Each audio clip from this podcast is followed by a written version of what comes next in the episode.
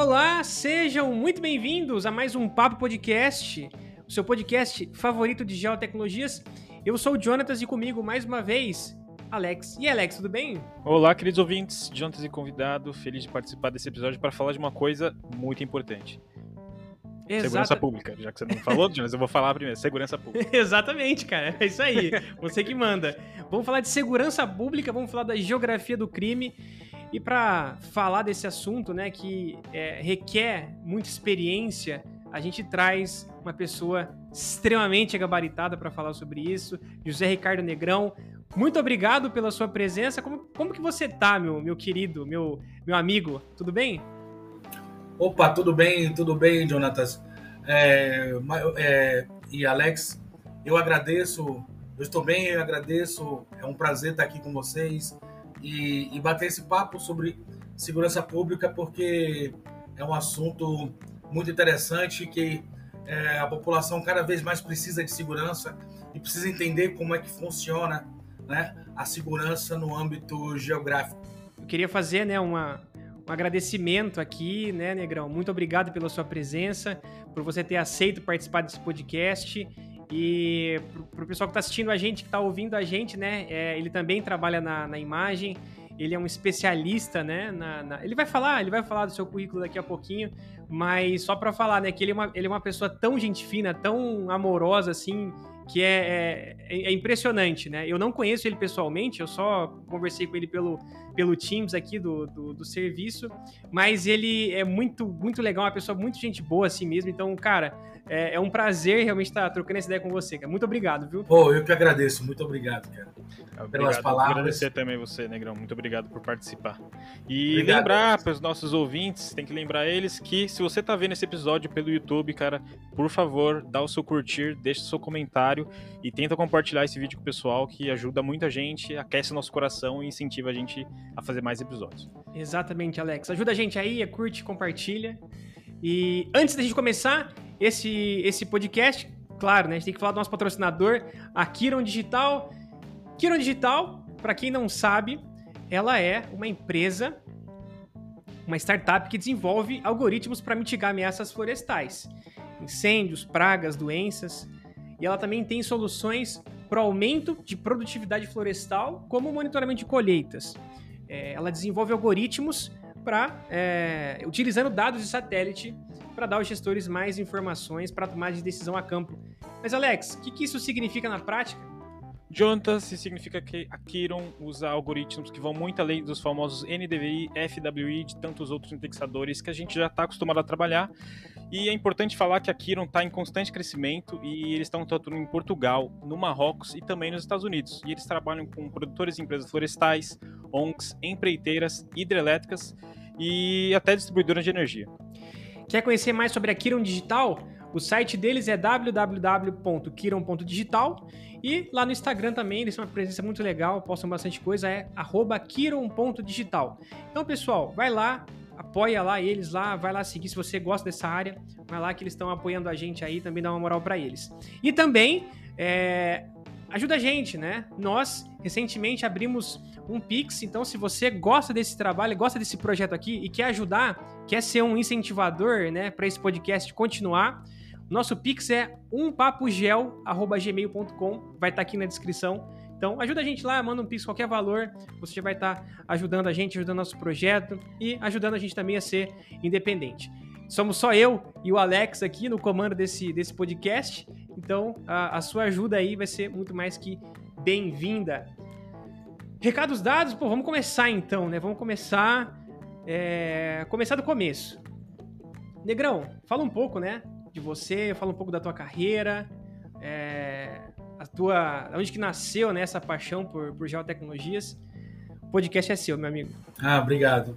Então, assim, eu sou de Salvador, Bahia, né? E meu nome completo é José Ricardo Pitanga Negrão, tá?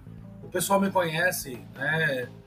Ah, como Negrão, porque Negrão é o nome de guerra que é usado no colégio da Polícia Militar e eu tive essa passagem pelo colégio da Polícia Militar e, e os alunos são conhecidos pelo sobrenome. Então, de lá para cá, eu é, fui, acabei é, recebendo essa, essa cognominação.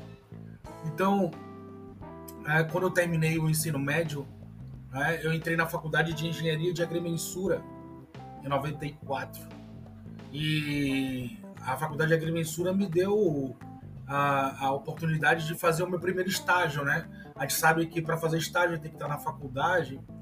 E ali no terceiro semestre é, eu fui, eu fui, é, eu passei para fazer um estágio na Companhia de Desenvolvimento Urbano do Estado da Bahia, chamada Condé, tá?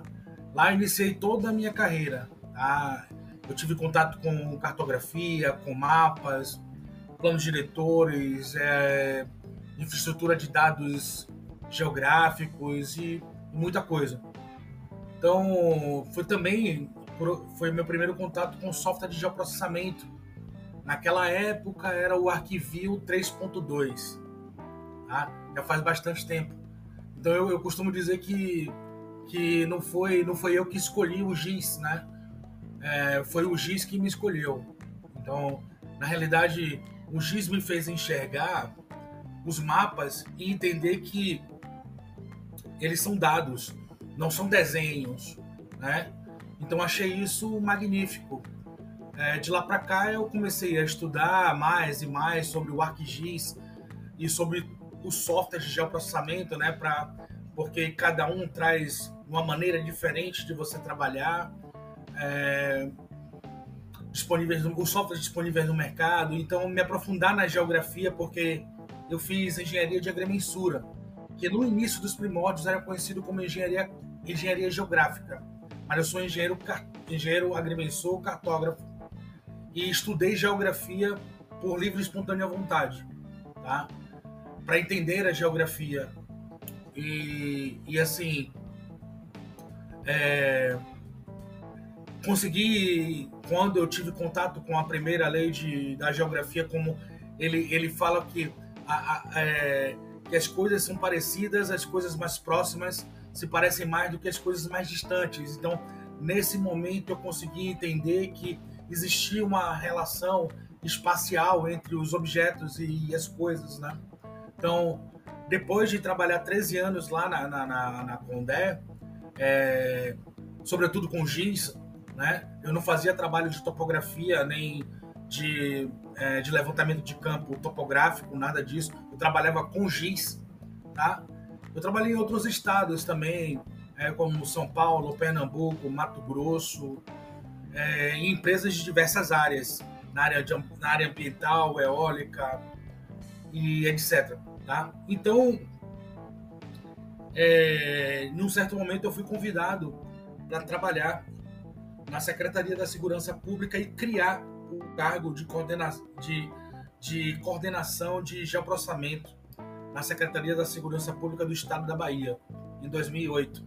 Então lá estive, criei o cargo e comecei a, a, a um processo de arrumar o banco de dados e arrumar casa e, e, é, e inserir na filosofia das pessoas que, que trabalhavam lá a, a, a filosofia geográfica, né? Então, é, eu agreguei aos meus conhecimentos em GIS os dados criminais e, e, e, todo esse universo fantástico da análise do crime no tempo que tive por lá. Então, então hoje, você sabe, eu trabalho na, na, na, imagem, né? A gente trabalha na imagem, que, como você já deve ter falado, é a maior empresa de geotecnologia do mundo, né? É, e, e, a gente sabe também que a imagem, a Esri, ela tem uma célula específica na Califórnia que, que agrega é, colaboradores da CIA, do FBI, etc., e montam essa célula de segurança pública, né? Então, quando eu percebi que existia essa vertente dentro da ESRI, é, eu aliei os conhecimentos que eu já tinha e daí diante eu só fiz é, me especializar, que é o que eu venho estudando até hoje. Não, muito legal. Dá para perceber bem que é um tema que eu realmente nunca tinha escutado que existia, né? Que era usado a geografia ou conhecimento geográfico para para segurança pública, né? E a minha pergunta, vou ter duas. A primeira é como que está esse mercado hoje no Brasil, principalmente, se você puder comentar, e se o Estado brasileiro já está aplicando né, essas, essas ferramentas geográficas para análise de segurança pública. Tá. É, nesse momento, você, é, Alex, e todo, todos os ouvintes, tem que notar que, que assim, há uma diferença entre o Estado, enquanto uma grande organização, né, formada pelo governo federal, e a priori, em segundo momento, vem o governo estadual e o governo municipal. Tá? São três esferas de atuação. Tá? Lá na federal você tem a Senasp e no estado você tem a SSP e no município você tem é, a Guarda Municipal. São três esferas diferentes. Tá? A gente vai analisar esse mercado como sendo grande comprador. Tá? Assim, então, então, o Estado brasileiro, que, a, que é a união principal do governo federal e do estadual, ele tem um volume financeiro para aplicar no campo da segurança pública. Ele tem verba destinada específica para usar em tecnologia, em, em geotecnologias, para poder enfrentar as dificuldades no campo da segurança pública. Tá? Então, é, esse Estado possui essa grande aplicação financeira. É, já os municípios têm essa destinação porque não é função do município atuar no campo da segurança pública.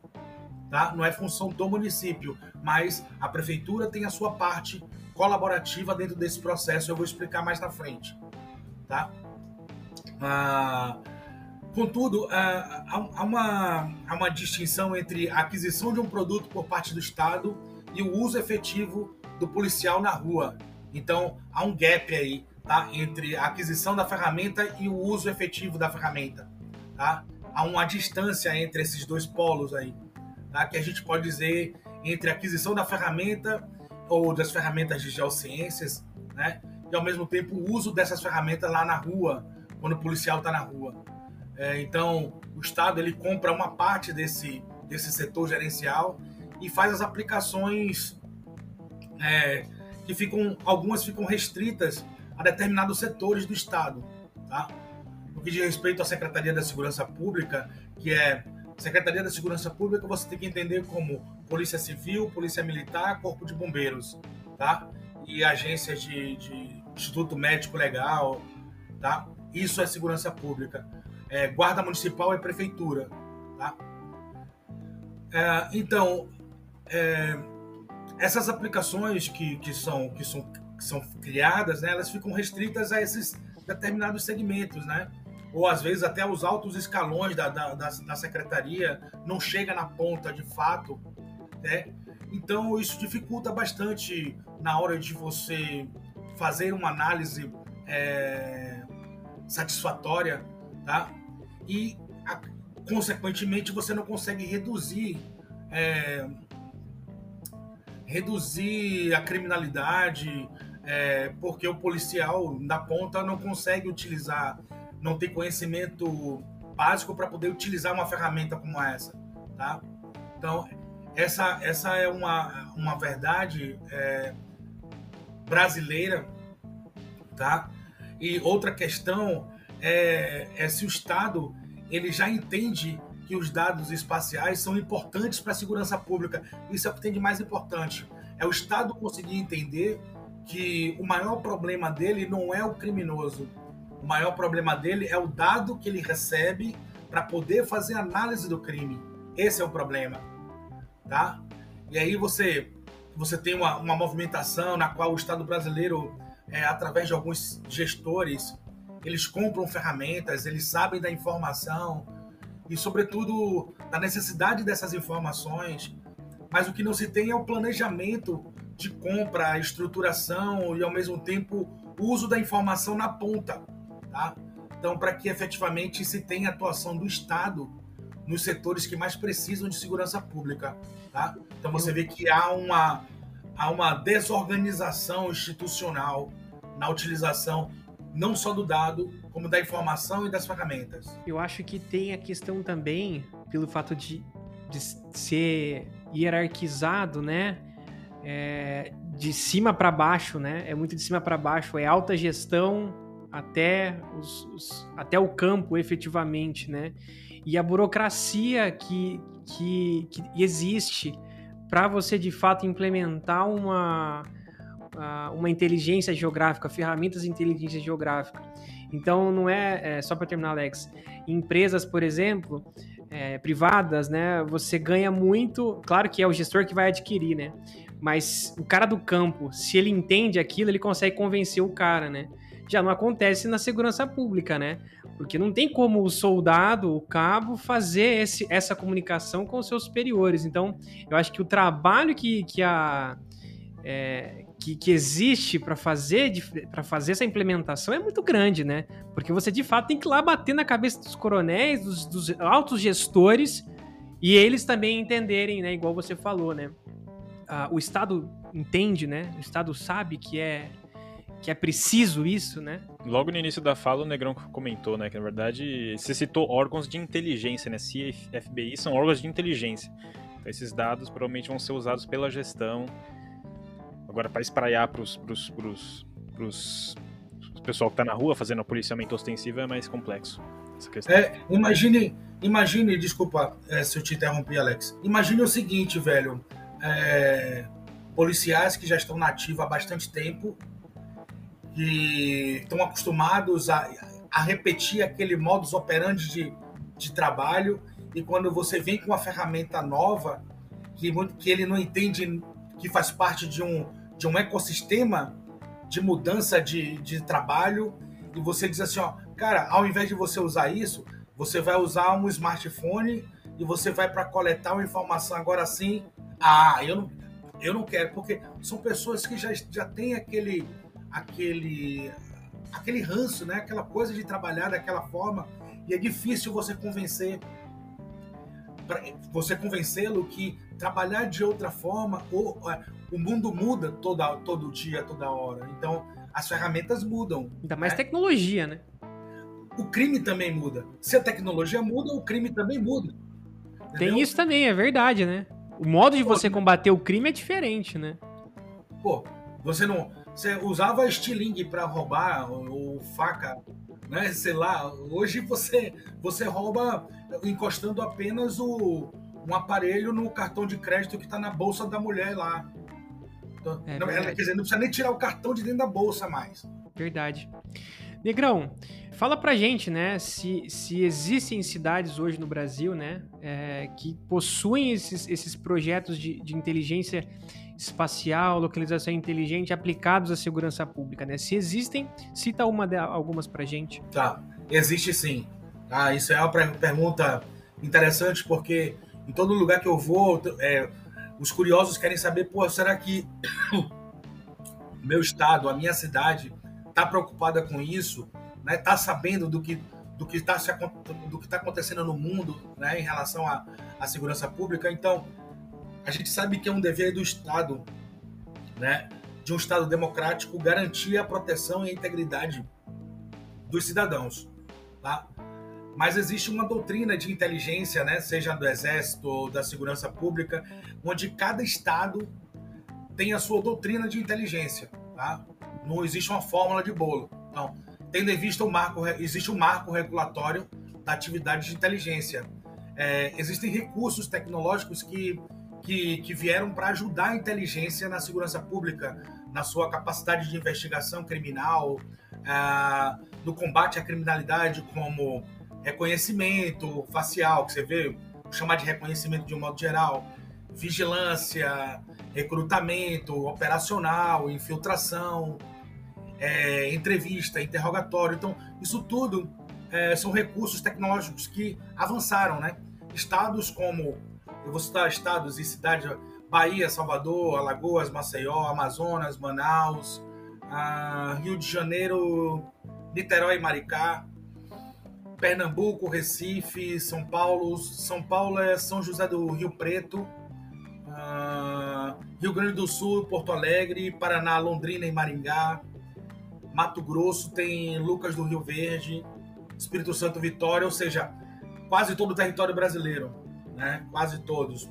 Porque, assim, existem secretarias é, que é, utilizam software livre também, tá? Não, é assim, não é, elas, elas não usam é, software da Esri em todas elas, tá? O ideal seria, né? É, exatamente, né? A gente não queria falar aqui, mas Mas, mas existem pessoas, existem pessoas e, e, e que são adeptas a, ao software livre e fica difícil a gente, né? Claro que existe todo um trabalho de convencimento de por que, que aquela ferramenta é melhor do que a outra, quer dizer, faz diferente aquilo que a outra se propõe a fazer, né? Então, mas assim, de um modo geral, quase todo o território tem e tem avançado, sobretudo é, tem entendido que as ferramentas de, de análise espacial, elas mudaram e avançaram, tá? Um exemplo pertinente é que não é concebível no tempo de hoje, só para você ter uma ideia, um policial com um caderninho anotado, anotando ali, parado, observando numa esquina é, o que está acontecendo. Primeiro que vai colocar ele numa situação de perigo, evidente, né? E, e hoje a gente utiliza a tecnologia cibernética, né? Monitorando o sujeito 24 horas por dia, sabendo tudo, a música que ele escuta no Spotify ou ouve pelo Bluetooth. Existem recursos tecnológicos de interceptação de WhatsApp e, e várias outras coisas que eu não, eu não posso chegar e, e falar sobre todas elas no podcast, mas tem informações sigilosas? Tem. Tá? Mas assim, é, o importante é, é, é desmistificar que alguns recursos tecnológicos, se o criminoso tem recurso tecnológico, a Secretaria da Segurança Pública também tem. Tá? Então, é preciso só é, criar mecanismos de integração aliados a investimento financeiro. Tá? Investimento financeiro, que fique bem claro, investimento financeiro é, não é compra de viatura, colete ou pistola. Não é isso. Isso não é segurança pública. Tá? A, a, a arma de um policial é, é, tem que ser um computador, com ferramentas geotecnológicas disponíveis no mercado. É para isso que, que todo gestor de segurança pública tem que caminhar. Todas utilizando softwares de geoprocessamento. Tá? Isso é um obrigatório. Tá? Eu estou falando isso porque é um reflexo do mundo lá fora. Tá? Então a gente, a gente deve copiar o que faz sentido, o que é bom. Tá? E, e, e é fato que falta um investimento, né? A gente sabe o quanto falta investimento o quanto é, o governo, não quero colocar a culpa no governo, mas o quanto investimento é tirado de um lado e colocado para outro, tirado de um outro colocado para outro, mas é, fa faltam investimentos em recursos tecnológicos e recursos humanos, infelizmente. E segurança pública custa caro segurança pública custa caro, mas quando um dinheiro bem, bem investido, bem um dinheiro inteligente consegue resolver o problema, né? Aí que, a, aí que, vem a, minha pergunta agora próximo, porque para falar de uma, um tema que está bem bem atual, que é cidades inteligentes e segurança pública, numa segurança pública inteligente. Tem tudo a ver, né? Tem tudo a ver. Tem tudo a ver. Tá? É, é, é engraçado que é, eu poderia falar tudo de uma vez só, porque eu acabei de falar sobre um assunto você já entrou com cidades inteligentes, então é, é uma coisa tá ligado com a outra, tá? Você falou cidade inteligente, tem que ter segurança pública, tá? Mas é, é assim, é um tema recorrente na, na modernidade, a gente pode trazer para discussão a chamadas cidades inteligentes ou cidades mais inteligentes. Isso depende da forma que você quer chamar, tá? e segurança pública. Eu acho que é bastante interessante, é, é um tema que nós podemos ter nessa cidade inteligente, a cidade que consegue identificar pessoas, que consegue registrar onde as pessoas entram em determinados edifícios públicos, a expansão do uso das câmeras de segurança para vigiar o entorno de algumas edificações ou até mesmo alguns veículos que utilizam as inteligências de câmeras para poder filmar ou registrar fatos ao redor dela. Tá? Então, é, você vê que são, são várias pecinhas conectadas que formam essa, essa, é, esse tabuleiro da cidade inteligente com segurança. Tá? É isso, isso que traz um, uma nova modalidade do uso dessas ferramentas de geotecnológicas e certamente é, elas estão situadas em um, em um determinado local que, que o que identifica os princípios da ciência. E isso tudo pode ser utilizado para a segurança pública. É, o que eu quero dizer com isso? É que, é que nós temos é, ainda no Brasil, eu acredito que no mundo, é, o uso inteligente dessas ferramentas de geociências dentro da cidade inteligente. Não sei se ficou claro, tá? Então, o que, o que nós temos ainda no Brasil né, e, no, e no mundo também, em certa parte, é o uso, de, o uso inteligente das ferramentas de geoprocessamento, de, geo, de geotecnologias, de geociências, dentro dessas cidades inteligentes. Tá? Eu vou dar um exemplo. Né? É um cartão de crédito que você já consegue se comunicar com uma máquina de registro de pagamento é, por meio de aproximação, é o que eu acabei de comentar. Tá? Você tem identificadores no setor do, do agronegócio que eles conseguem identificar se um determinado agroimplemento né, está transitando de um lugar para outro. É, existem culturas que são chipadas, tem chip nas culturas para poder o cidadão que vai cuidar da, da, da, da, lavoura, da cultura, passar o smartphone e fazer uma leitura, um diagnóstico daquela, daquele cultivo. Então você tem é, inúmeras possibilidades. Tá? É, pessoas, pessoas também são monitoradas. É, a partir do, do, aqui a gente, a gente é comum a gente notar, a gente ver câmeras de monitoramento no metrô, é, em algumas algumas shopping centers, né? Obviamente em alguns pontos estratégicos, mas é, na América do Norte, é, não, ele, na América do Norte, por exemplo, você não consegue mais entrar no hotel e pagar em cash. Você só consegue pagar agora em cartão de crédito, tá? Mas é, por que, que isso é? Por, por quê? Porque isso identifica cada pessoa que se hospeda é possível identificar por quanto tempo ela ficou, por quanto tempo ela permaneceu registrada naquele hotel, e não necessariamente que ela esteja ali, mas ela foi registrada. E o que marca esse registro é justamente a, a fatura do cartão, né, a entrada e a saída.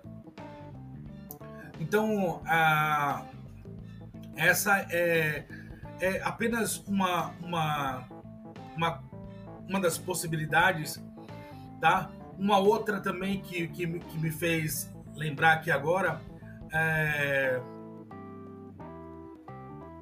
Existem câmeras instaladas né, é, em vários locais com a finalidade de vigiar é, ou filmar fatos que acontecem é, no lado externo de uma organização ou da corporação ou de um edifício cuja a vigilância está voltada para o setor público, tá? Ou para o setor privado também, tá? Ali você tem a filmagem distinta das pessoas. E, então veja, a câmera ela, ela, ela filma imagens na parte pública, não na parte privada da empresa. E ela está situada em um ponto da cidade. É, então, ela tem um georreferenciamento, essa câmera, acho que a gente chama de geotag. Né? Ela é geotagueada, ela tem coordenadas naquela, naquela, naquela, naquela fotografia.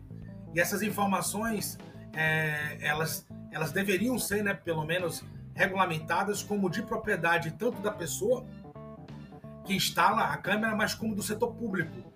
E mais ainda, é, já se deveria ter uma catalogação de toda essa é, esse sistema de imagens que serviria para fiscalização do setor público, no que diz respeito à recuperação de imagens de forma imediata, né?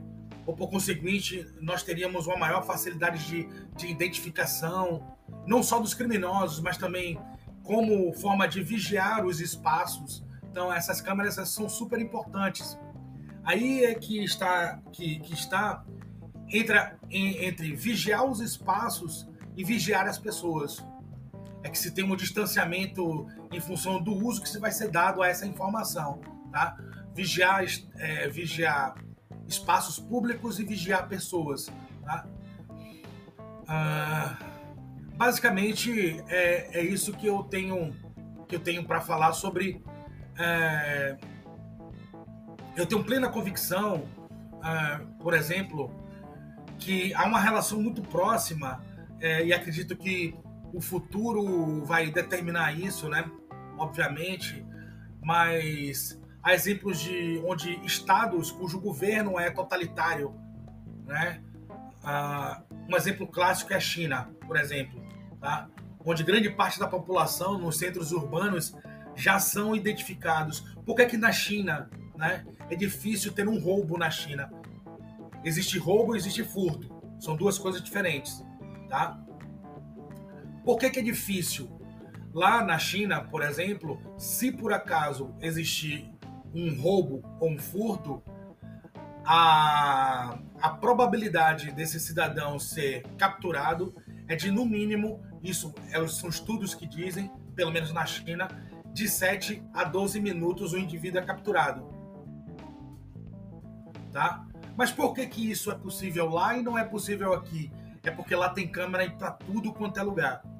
E todo cidadão tem, tem ID, sabe? Um ID, um identificador. Então, cara, assim, esse, esse ID é um perfil registrado nos bancos de dados da polícia, e de tudo lugar que você imaginar. Então, é muito difícil o cara roubar e assaltar lá na China, tá? É, é, é então, assim... Desculpa, Negão, pode continuar, pode continuar. Não, é, pode falar. Não, eu só ia comentar que, de fato, é, a tecnologia, ela, ela vem avançando, né? Cidades inteligentes, que era um tema que parecia de filme, hoje a gente vê na realidade como é que tá funcionando e você dando esses exemplos, né, de, de, de países é, como a China, por exemplo, que usa isso de uma maneira, acredito que até é, bem agressiva, né? É, mas isso também vai de acordo com o, o regime é, político e tal. Inclusive, é, é, tema de, um, de, uma, de uma próxima pergunta, se, se é eu posso, posso fazer, Negrão? Pode, pode, ficar à vontade. Fica à vontade. Vou fazer então, que assim, né, você comentou aí, né, da China, enfim, é política pública, não tem jeito, né? É, então, quando a gente fala de segurança, a gente tá falando de política. Então, assim, que, que dica, né? Ou quais dicas que, que você dá, né, para os gestores nesse tema, né? Sobre políticas públicas para segurança. Comenta um pouco para a gente sobre isso. Sensacional. Sensacional. Espero que esse vídeo, é, meus amigos, ao, chegue ao alcance, alcance é, gestores públicos. Com certeza queremos que todos eles ouçam as suas dicas e esse podcast. Bom, a gente conheceu um, né? Que ele foi gestor, mas ele não sei se ele é mais, né? Era o Otávio lá do, do Amapá. Sim, mas é verdade. Eu não sei, eu, eu sei é, como eu tenho duas câmeras aqui, vocês não estranhem se eu olhar para um lado, olhar para outro, porque eu nunca sei para que câmera eu olho. Eu, eu também tô com duas telas aqui, porque aqui eu tô gravando aqui o áudio, né? Então, vira e mexe, eu tô também aqui fazendo aqui o check, então fica tranquilo, negrão. Valeu. Então eu espero que esse, esse vídeo, né, humildemente chegue aos gestores. Se eu posso, você me pediu três dicas, né? Eu vou dar mais do que três. Eu pedi, eu pedi dicas. Fique à vontade tá. para dar quantas dicas que você quiser. Ah, Se você tá. quiser fazer um, um, um suspense e, ó, eu dou três, mas a quarta eu vou fazer numa próxima live. ó, essa daqui, eu vou pedir para que nessa parte aqui você faça o corte. Não tem um corte do Flow? Tem, vamos fazer um corte. corte. perfeito. As dicas para os gestores. Não, perfeito. Ó, excelente. Faz o corte. Então, assim, a, a, as dicas para o gestor municipal sobre, sobre políticas públicas é o seguinte: para a segurança pública, é possível sim, cara, é possível sim tornar a cidade é, cada vez mais inteligente por meio de uma estratégia geoespacial. Tá? Ou seja, pessoas e lugares é, prosperam quando a localização está em primeiro lugar. Olha só, a gente está falando de segurança pública, eu não falei o crime. Eu não falei quem comete o crime. Eu falei onde a localização está em primeiro lugar. Então, cidades e comunidades inteligentes são aquelas que tornam a vida do seu cidadão melhor. Isto sim é política de segurança, tá? Você vê que eu, eu não falei viatura colete, pistola, eu falei política de segurança é quando você torna a vida do cidadão melhor. Você tem que falar rota, rota na rua. É a rota na rua, né? Então, é você, é você usar todo o aparato geotecnológico disponível para ajudar os governos de todos os tamanhos a construir comunidades inteligentes. Então, essas comunidades, ela entende que smart, né, ser inteligente, é, é uma jornada, não é um destino. Né? É como dizia Nietzsche, né? o homem é uma corda atada entre o início e o fim, mas o homem é um caminhar nessa corda. Tá? Eu estudei um pouco de filosofia também, além da geografia, e, e vai por aí vai. O Negrão é um profissional completo, né? então, é, é, é, é, com a tecnologia GIS, é, eles podem enfrentar os desafios, né? Repensar as mentalidades e reimaginar uma comunidade baseada sempre em avanços tecnológicos que apoiam, que apoiam é, necessidades de infraestrutura, humanos em crise, mudanças climáticas, sobretudo a criminalidade no meio que eles convivem, tá? É, eu mostraria para o gestor num painel, tá? É, não só três dicas, mas a criação de um sistema, de um sistema de informação da comunidade inteligente, sustentada em quatro pilares quatro premissas básicas para o gestor. Aí o gestor vai dizer assim, qual é a primeira? A primeira é planejamento e engenharia, tá? O que é isso? Planejamento e engenharia. É ajudar os governos a modelar os, os impactos de um proposto desenvolvimento. Ele vai construir uma via, uma via expressa, é, um equipamento, tá? e que isso ajuste as mudanças demográficas e, e, o estilo de vida, aquilo vai impactar na vida do cidadão, tá? E, e não só na vida, na, na mobilidade urbana, na resiliência, na sustentabilidade. Então, garantir que os espaços sejam ocupados de maneira eficiente. Isso é planejar e engenharia. É o primeiro pilar. Tá? A outra, não menos importante, é, é uma eficiência operacional. Ou seja, como as prefeituras elas entregam os serviços à população. Como é que a prefeitura presta um serviço à população? Oferecer, oferecer sempre serviços é, incomparáveis à, à, à, população, tá? Equilibrar os seus recursos e aplicá-los na melhor localização que beneficie a maioria das pessoas é, ajudar a melhorar a satisfação do cidadão. Tá? É, o sistema, esse sistema de informações da comunidade inteligente, claro que ele é todo baseado em GIS, tá? É, na coleta de informações em tempo real, a, a, ao retroalimenta, retro alimentação, né? Retroalimentação. A retroalimentação é, dessas informações que são cuspidas ou plotadas de um painel onde o gestor vai fazer uma análise de desempenho do impacto daquilo, né?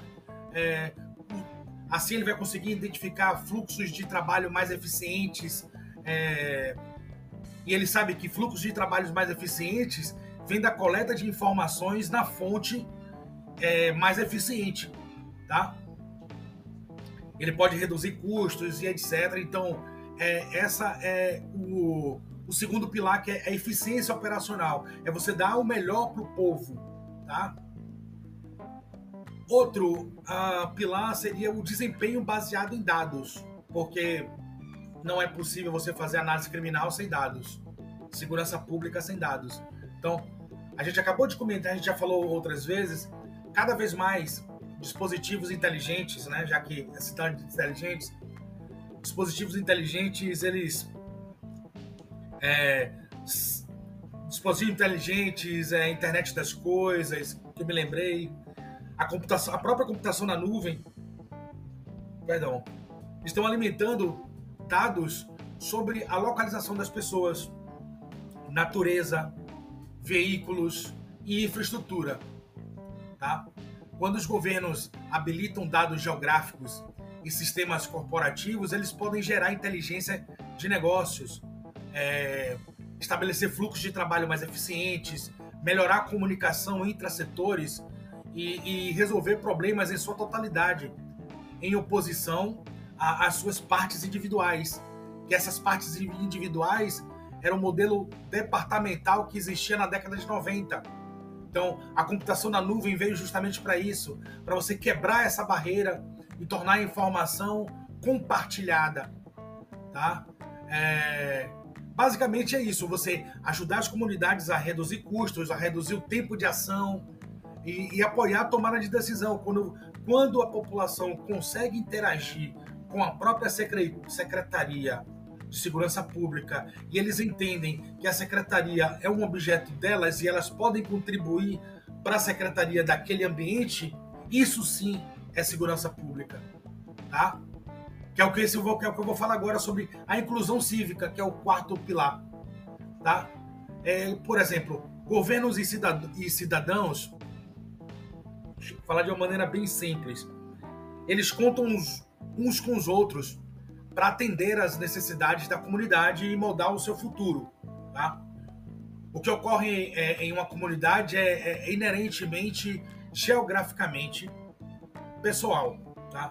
Então, todos os, os que moram em um lugar se preocupam com ele. O sistema de informação da comunidade inteligente ele é baseado, é, sobretudo, em GIS.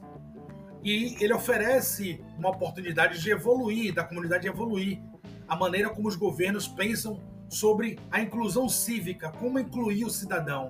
Né? Então, pode ajudar a levantar questões como, ah, por exemplo, onde as pessoas moram, é, tá faltando, é, estão falando, onde as pessoas estão falando e onde elas estão, o que é que elas estão falando, né? Quais os bairros que correm risco de ficar é, para trás, né? para trás que eu digo, quais os bairros que, que, que não estão sendo é, é, ofer, é, cobertos, né? Cobertos com essa iniciativa, né? Como é que um cidadão que ele está conectado com essa iniciativa pode atuar como um sensor mesmo, aquele sensor que você vê na praça, sensor de liga e desliga. Então, é, é você fazer com que o cidadão entenda que ele faz parte daquele processo, tá? e, e todo o mapeamento e análise espacial que, que, vai ajudar o governo a compreender melhor a, compo, a, a, a, composição da comunidade. Então, é uma, é uma, é uma, é uma relação de, de mão dupla. Tá? Então, a segurança pública, ela, ela, ela não é início e nem é fim. Ela é uma jornada, como eu já falei, e ela é baseada em etapas que deve proporcionar um bom governo, é criar infraestrutura para um futuro melhor e melhorar a qualidade de vida do cidadão por meio de uma transformação digital. Sem transformação digital, isso não será possível. É, é, achei muito legal a fala que você disse, né? Cidade tem que ser feita para fazer você viver bem, né? Então, uma cidade inteligente é aquela que propicia uma boa vida para o seu cidadão. É, não tem melhor definição para isso, eu acho e usar dados geográficos, é, geotecnologia, né, para você ter uma cidade que você sabe onde as coisas estão acontecendo, onde tem um, um aparato público que está sendo depredado, onde tem alguém cometendo algum delito, alguma coisa assim, é super importante.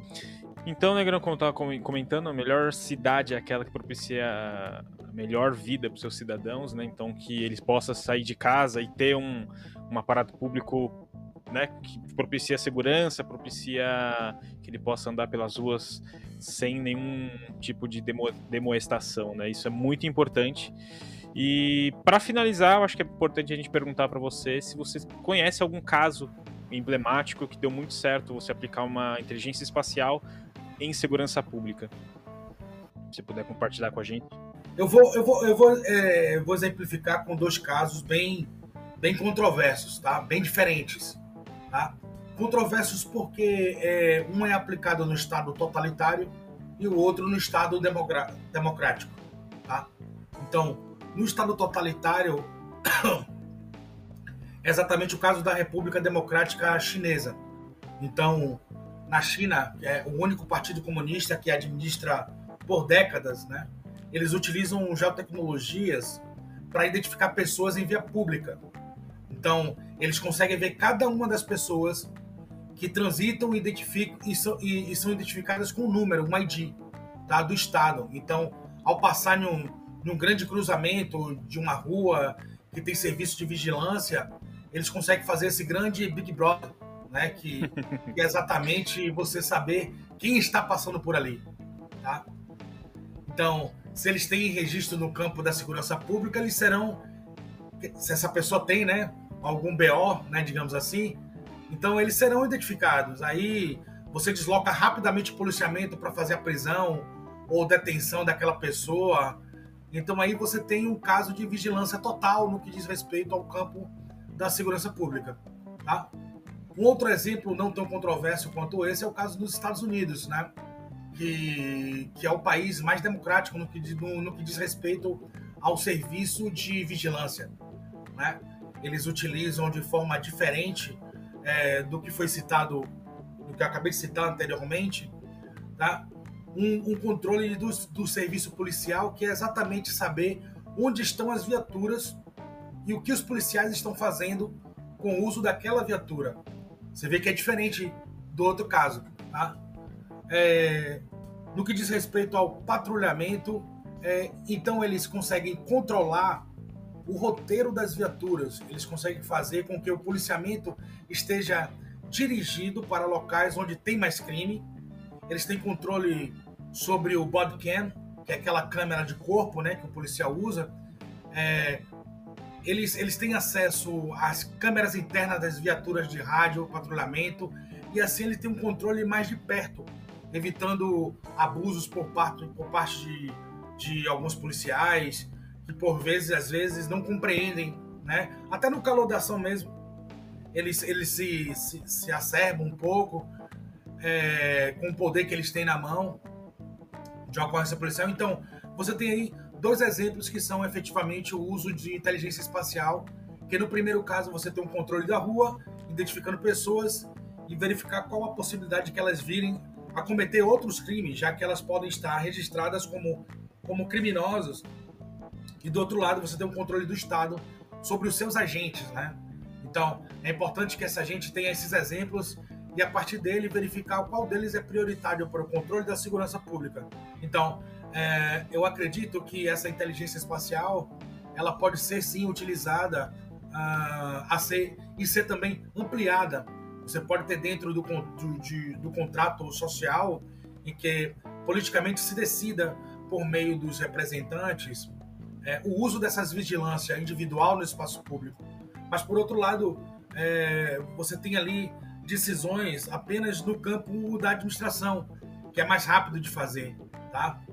É, a vigilância dos seus próprios agentes. Então aí sim você teria que dizer que o primeiro depende de uma decisão política, tá? O primeiro caso que eu citei, quando se trata de países democráticos e no outro lado uma mera decisão administrativa e aí você utiliza a inteligência espacial é, para fazer o controle das ações que seja da população ou seja dos agentes públicos a serviço do Estado. Legal, Negrão. Então, nossa última pergunta aqui para finalizar o nosso podcast. Você acabou de falar sobre inteligência espacial, o futuro da inteligência espacial na segurança pública.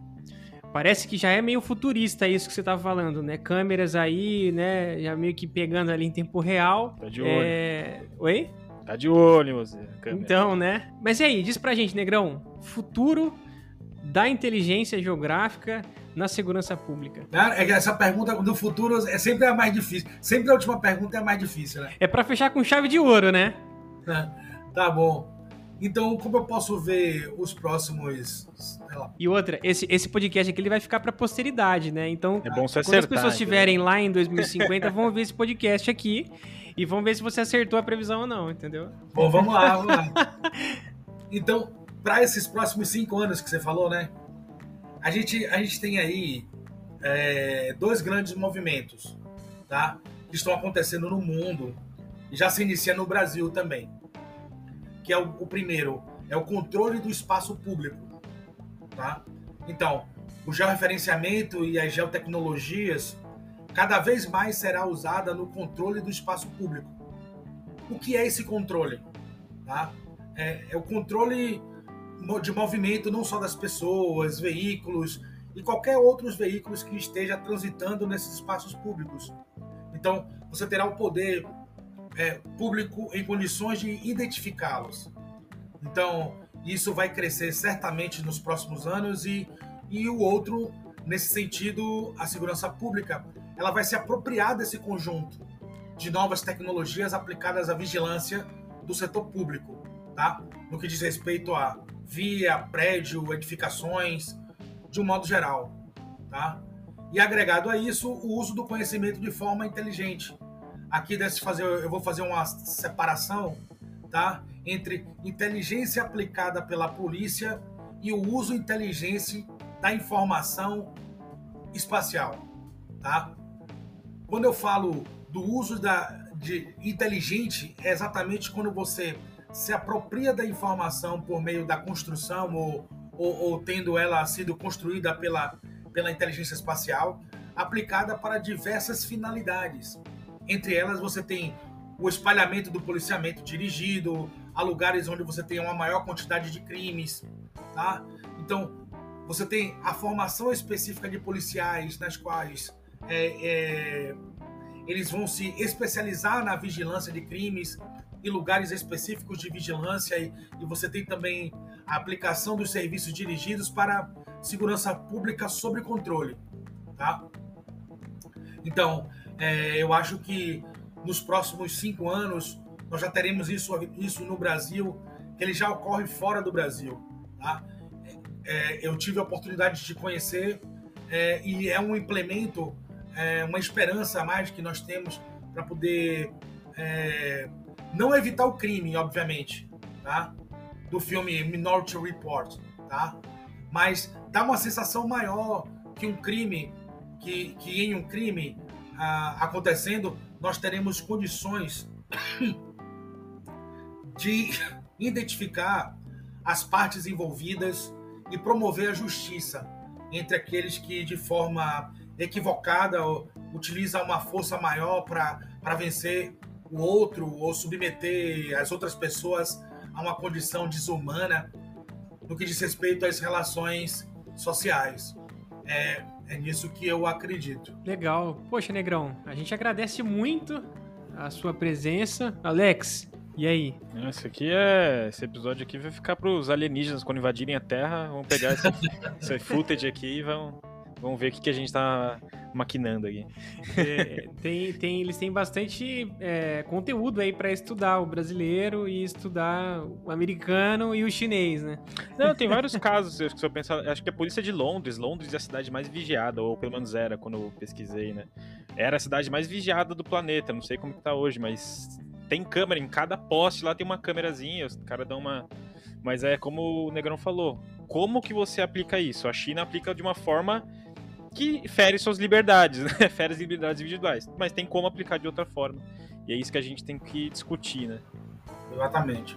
Chega, pra gente, é, é, parece até de outro mundo, mas o pessoal que vive na China, que mora na China, já está habituado com isso.